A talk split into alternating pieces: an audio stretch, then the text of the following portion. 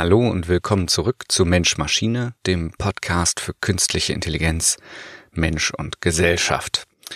Ja, es ist schon die dritte Staffel, äh, die mit dieser Episode beginnt und es wäre auch beinahe die letzte Staffel geworden.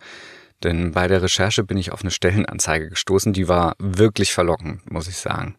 Also ich bin ja eigentlich ganz glücklich, äh, so als, als Autor, als Redner, Berater, Moderator, was ich halt so mache, Podcaster natürlich auch.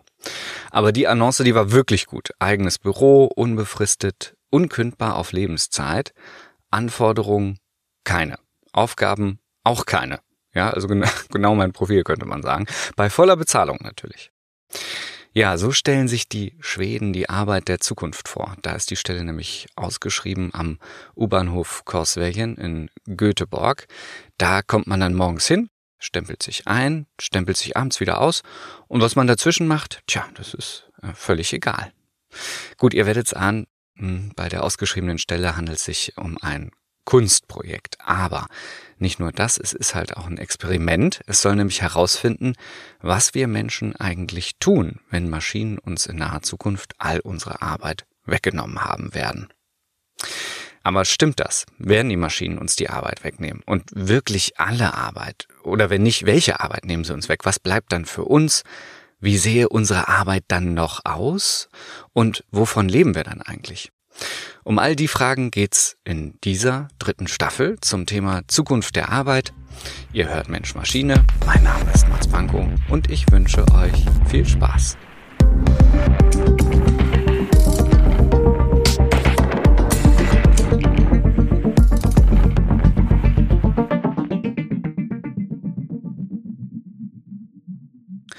Täglich lesen wir neue Berichte über die Fortschritte in der Robotik und in der künstlichen Intelligenz. Jeden Tag hat die Technik dem Menschen wieder ein paar Aufgaben mehr abgejagt. Wir stecken also schon mittendrin im Wettbewerb mit den Maschinen, man könnte sagen im, im Klassenkampf der Roboter. Denn bei der Arbeit geht ja schon nichts mehr ohne Technik. Die Menschen werden zurückgedrängt, ganze Berufsbilder, ja ganze Branchen werden von Maschinen übernommen und dass wir diesen Kampf um die Arbeit verlieren werden. Das scheint eigentlich schon Konsens zu sein, wenn man mit den ExpertInnen spricht. In der Produktion zum Beispiel, da schwärmt man von sogenannten Dark Factories oder Lights Out Manufacturing, also Produktionsstätten, die gar keine Lampen mehr brauchen, weil dort nur noch Roboter, keine Menschen mehr arbeiten. Und tatsächlich gibt's sowas auch schon. Ein japanischer Roboterhersteller hat eine solche Dark Factory gebaut und dort bauen Roboter 24 Stunden am Tag. Was? Ja, genau, andere Roboter. Lampen braucht's allerdings trotzdem, denn so alle 30 Tage muss dann so ein Mensch vorbeikommen und, und ja, reparieren, nachjustieren, nachfüllen, kontrollieren, Wartungsarbeiten machen. Vielleicht mal eine Lampe wechseln, könnte ich mir vorstellen. Die Wissenschaft sagt, fast 50 Prozent der Arbeit wird in Zukunft wegfallen. So prognostizieren es zum Beispiel die beiden Oxford-Wissenschaftler Benedikt Frey und Michael Osborne. Die beiden haben 2013 die Studie The Future of Employment veröffentlicht, also unter Eingeweihten nur noch die Oxford-Studie genannt. Vor allem der Anhang der Studie erzeugte einigen Wirbel, denn darin veröffentlichten sie eine Liste von 702 Berufen und für jeden Beruf gaben sie eine ganz exakte Prognose zur Wahrscheinlichkeit ihrer Automatisierung an, und zwar in Prozent mit Nachkommastellen. Ja, also wenn das keine harte Wissenschaft ist, ähm, ich habe übrigens Glück gehabt, Writers and Authors sind nur zu 3,8 Prozent automatisierbar. Gut, da wäre ich mir eigentlich gar nicht so sicher. Ne? Also in der äh, letzten Staffel haben wir auch schon drüber gesprochen, äh, als um künstliche Kreativität ging.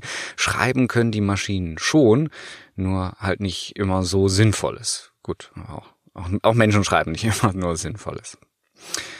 Klar, also die Liste 702 hm, Berufe und ganz exakte äh, Prognosen über die Automatisierbarkeit, die ging natürlich rum. Keine Zeitung, die da nicht eine dramatische Headline draus gemacht hat und das Ende der Arbeit oder der Wirtschaft, ja, der eigentlich gleich der ganzen Gesellschaft mitbeschrien hätte. Ich, ich erinnere mich auch an so ein witziges Online-Tool von einer großen deutschen Wochenzeitung, die äh, das in so eine Abfragemaske geladen hatte, diese Liste.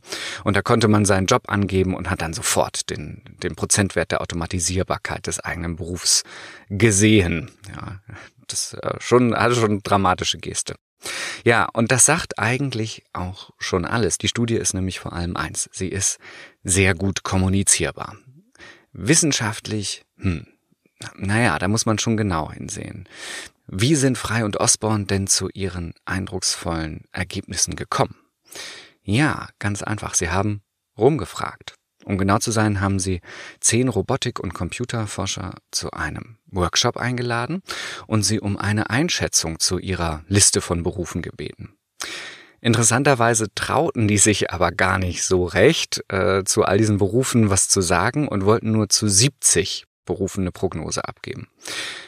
Kein Problem, dachten sich Frei und Osborne, denn man könnte ja aus diesen 70 Berufen die wichtigsten Fähigkeiten abstrahieren, die für diese Berufe notwendig sind, zum Beispiel Kreativität, soziale Kompetenz, Fingerfertigkeit und so weiter, und könnte dann schauen, ähm, wie die Prognose der Automatisierbarkeit ist und hätte dann für jede dieser Eigenschaften eine äh, Automatisierungswahrscheinlichkeit. Und daraus könnte man dann auch für die restlichen der 702 Jobs aus der Liste den Automatisierungsprozentrang errechnen. Ja, also kurz gesagt, bei diesem Forschungsdesign handelt es sich eigentlich eher um einen mit sehr spitzem Bleistift protokollierten Kaffeeklatsch von Computerforschern, könnte man sagen. Das kann man natürlich so machen, also so ein Meinungsbild äh, ist ja durchaus aufschlussreich, aber diese exakten Prozentränge, die suggerieren natürlich hm, ja, ein etwas exakteres Forschungsdesign würde ich mal sagen, oder würde ich erwarten, wenn ich das lese. Und ganz davon abgesehen gilt auch die Prognosefähigkeit von ExpertInnen eines Feldes in der Zukunftsforschung als extrem fragwürdig. Expertinnen sehen natürlich immer besonders ihre eigene Disziplin als besonders wichtig und zukunftsträchtig an. Es gibt da ein schönes Buch vom kanadischen Journalisten Dan Gardner, das heißt Future Babble, Why Expert Predictions Fail. Da hat er mal verglichen, wie erfolgreich ExpertInnen Voraussagen über die Zukunft sind und hat dabei festgestellt, im Durchschnitt nicht besser als die von Laien.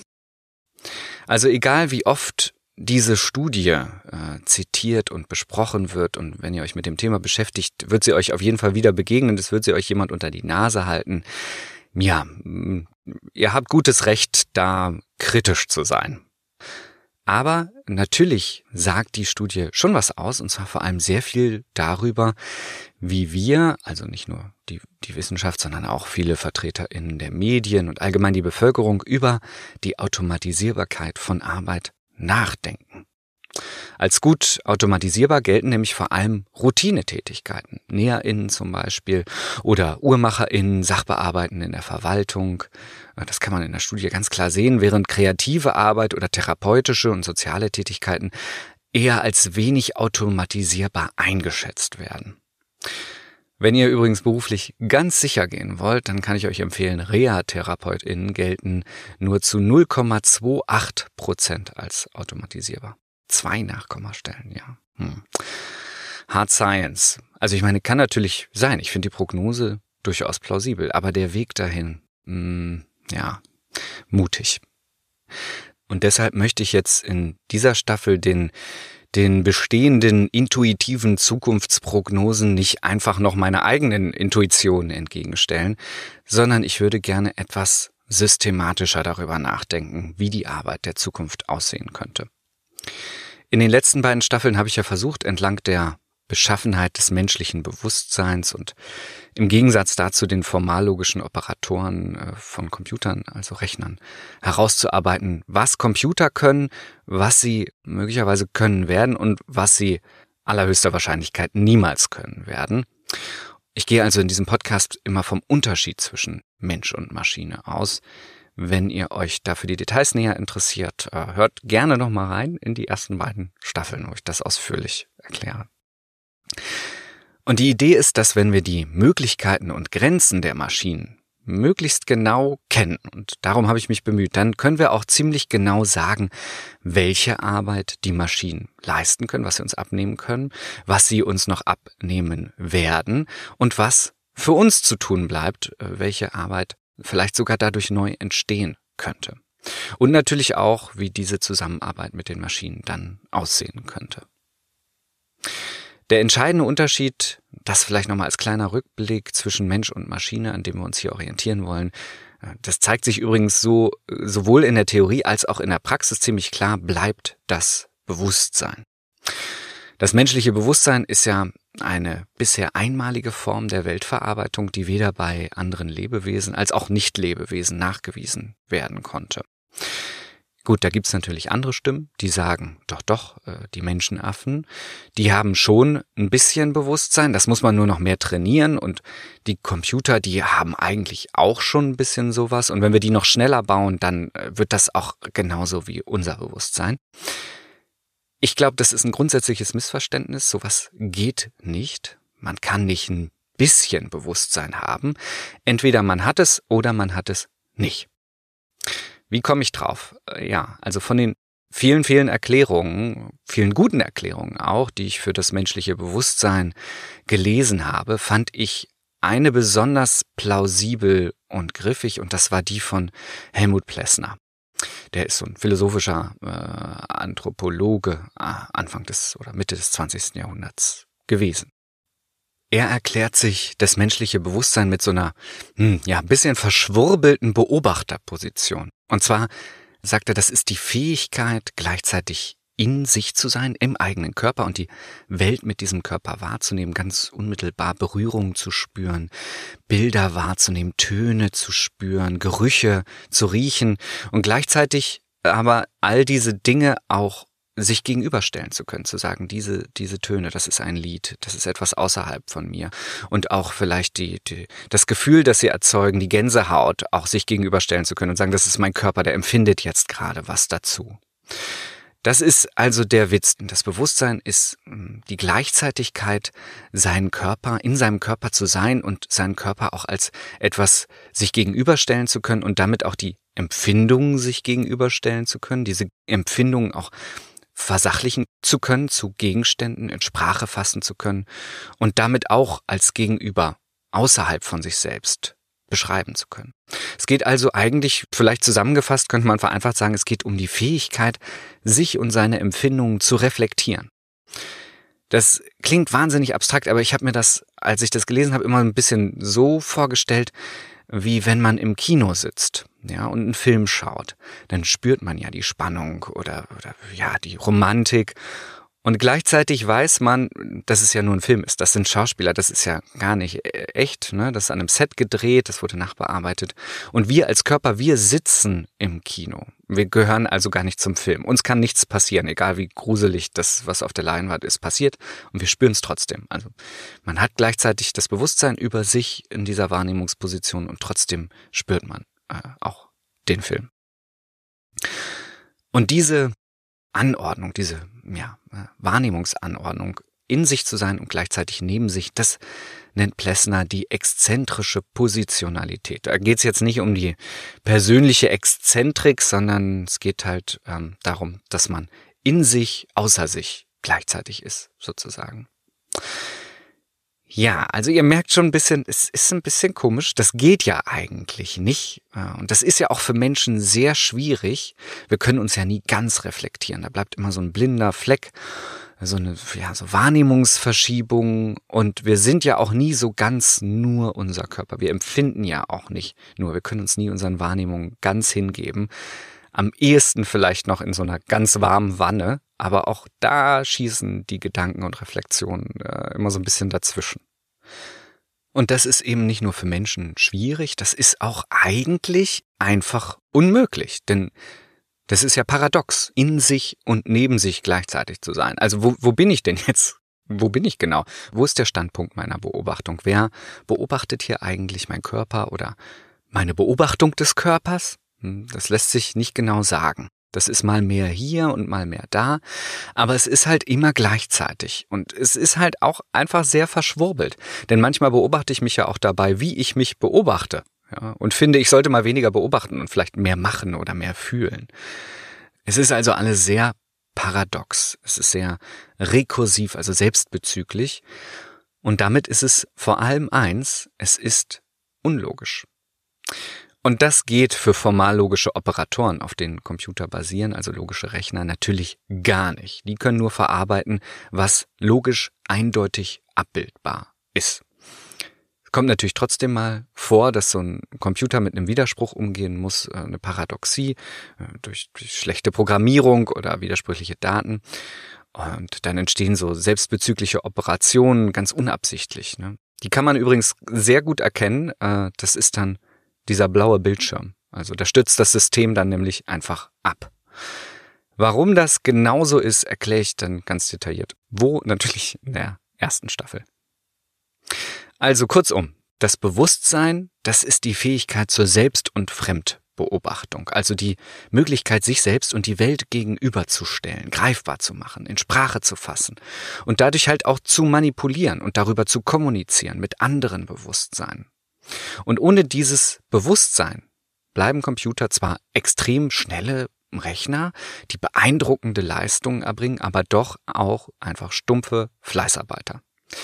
Das bedeutet, sie wissen nicht, was hinter all diesen Einsen und Nullen steckt, die sie da verarbeiten. Sie wissen nicht, dass es da draußen eine Welt gibt, für die diese Symbole stehen. Und sie wissen auch nicht, dass sie selbst ja, ein Teil dieser Welt sind, eine Entität innerhalb dieser Welt. Sie wissen also auch nicht, dass sie überhaupt arbeiten, geschweige denn, warum sie es tun. Es ist also quasi, ja, so, ich habe mal, ich versuche, so, so Zombies auf Ritalin könnte man sagen. Das sind Computer. Und deshalb machen sie auch immer wieder die gleichen dummen Fehler. Sie verursachen Börsencrash, sie lassen autonome Autos ungebremst in LKWs rasen, sie entlassen todkranke Notfallpatienten aus der äh, Notaufnahme oder sie klassifizieren schwarze Menschen als Gorillas. Ja, das ist alles schon vorgekommen, denn ihnen fehlt ein Bewusstsein für sich und für die Welt. Sie können nicht reflektieren. Und das wird auch so bleiben. Denn solange wir mit formallogischen Operatoren bauen, also der Technologie, auf der die gesamte Digitalisierung beruht, digital, ne, 1 und 0, können keine paradoxen Operationen wie das Bewusstsein erzeugt werden. Und so ein bisschen ahnen auch Frey und Osborne das in ihrer Studie The Future of Employment schon, beziehungsweise die von ihnen befragten WissenschaftlerInnen ahnen das. Denn selbst bei den Tätigkeiten mit dem höchsten Automatisierungspotenzial geben sie nie 100 Prozent an. Allerhöchstens 99 Prozent der Arbeit, zum Beispiel von Callcenter-Mitarbeitenden, halten sie für automatisierbar. Es bleibt also immer ein Rest in jedem Job. Und dieser Rest, der findet sich in der ganzen Roboter- und KI-Forschung immer wieder. Ich nenne das dann immer die letzten fünf Prozent. Zum Beispiel selbstfahrende Autos. Die gab es schon in den 90ern, also zumindest auf Autobahnen, in Deutschland übrigens auch schon. Und da sagte man dann schon, ach, ja, wir, wir haben es fast. Ist nur noch eine Frage weniger Jahre. 90 Prozent haben wir schon. Und äh, natürlich stimmte das auch. Also die Autos wurden ja immer besser, mal Stück für Stück, mal 91 Prozent, 92 Prozent und so weiter. Aber ganz alleine fahren die halt bis heute nicht. Die letzten fünf Prozent, die scheinen der Knackpunkt zu sein. Die, ja, die scheinen irgendwie nicht automatisierbar zu sein. Und diese fünf Prozent, bei manchen Jobs mag es auch nur ein Prozent sein, ja, wie beim Callcenter. Oder bei manchen ist es auch 90 Prozent. Aber die sind der Teil der Arbeit, für die Reflexion notwendig ist, also Selbst- und Weltwahrnehmung, ein Bewusstsein. Und ohne dieses Bewusstsein lässt sich halt nicht prüfen, ob das, was ich tue, nur ganz strenge Regelanwendung ist oder ob das für diesen Einzelfall überhaupt Sinn macht. Ohne Bewusstsein gibt's keine Welterkenntnis, da hält der Tesla so einen hellblauen Sattelschlepper schon mal für den freien Horizont und rast da rein. Ohne Bewusstsein lassen sich keine Ziele festlegen und eben auch keine Fehler erkennen und beheben. Und ohne Bewusstsein lässt sich nicht mit anderen Bewusstseinen kommunizieren. Ohne Bewusstsein keine Originalität, ohne Bewusstsein auch keine Empathie. Klar ist, die Automatisierung durch digitale und analoge Technologien, die wird so lange weiterlaufen, bis alles, was automatisierbar ist, auch automatisiert ist. Für uns werden dann also nur die Tätigkeiten übrig bleiben, die Maschinen eben nicht leisten können bewusste Tätigkeiten. Das können dann ganz verschiedene Aufgaben sein. Das kann Forschung sein oder ja auch soziale Arbeit im Problemviertel. Das kann Kunst sein oder Gärtnerei. Aber auch das stimmt natürlich nicht ganz. Man kann eben nicht sagen, dass die einen Jobs automatisiert werden und die anderen nicht. Alles wird automatisiert. Nur das eine ein bisschen mehr und das andere ein bisschen weniger. Auch Gärtner und Nobelpreisträgerinnen werden sich von Robotern und Algorithmen helfen lassen bei ihrer Arbeit. Nur wahrscheinlich weniger als Menschen, die Güter produzieren oder Autos fahren, in der Logistik arbeiten. Und das, das ist mir wichtig jetzt für den Anfang dieser Staffel schon mal. Die fortschreitende Automatisierung der Arbeit, die bedeutet nicht, dass wir ersetzt werden. Sie bedeutet auch nicht, dass Jobs vollständig verschwinden. Sie bedeutet nur, dass sich die Arbeit verändert. Dass viele Tätigkeiten innerhalb unseres Berufs von Maschinen übernommen werden und wir also mit diesen Maschinen immer mehr und immer enger zusammenarbeiten werden. Da kann ich euch also schon mal beruhigen, es geht gar nicht um die Frage, wer gewinnt den Klassenkampf, der Mensch oder die Roboter, sondern es geht darum, wie wir zusammenarbeiten werden, wie kollaborieren wir. Das ist die entscheidende Frage zur Arbeit der Zukunft, die aus meiner Wahrnehmung so nicht häufig genug gestellt wird oder vielleicht einfach auch nicht die dramatischen Überschriften liefert. Aber das ist die Frage, die uns in den nächsten, tja, puh, mindestens zehn Episoden beschäftigen wird. Denn diese Staffel wird sicherlich etwas länger werden, aber es hängen halt auch einfach sehr viele Fragen dran. Ne? Wie arbeiten wir mit Maschinen zusammen?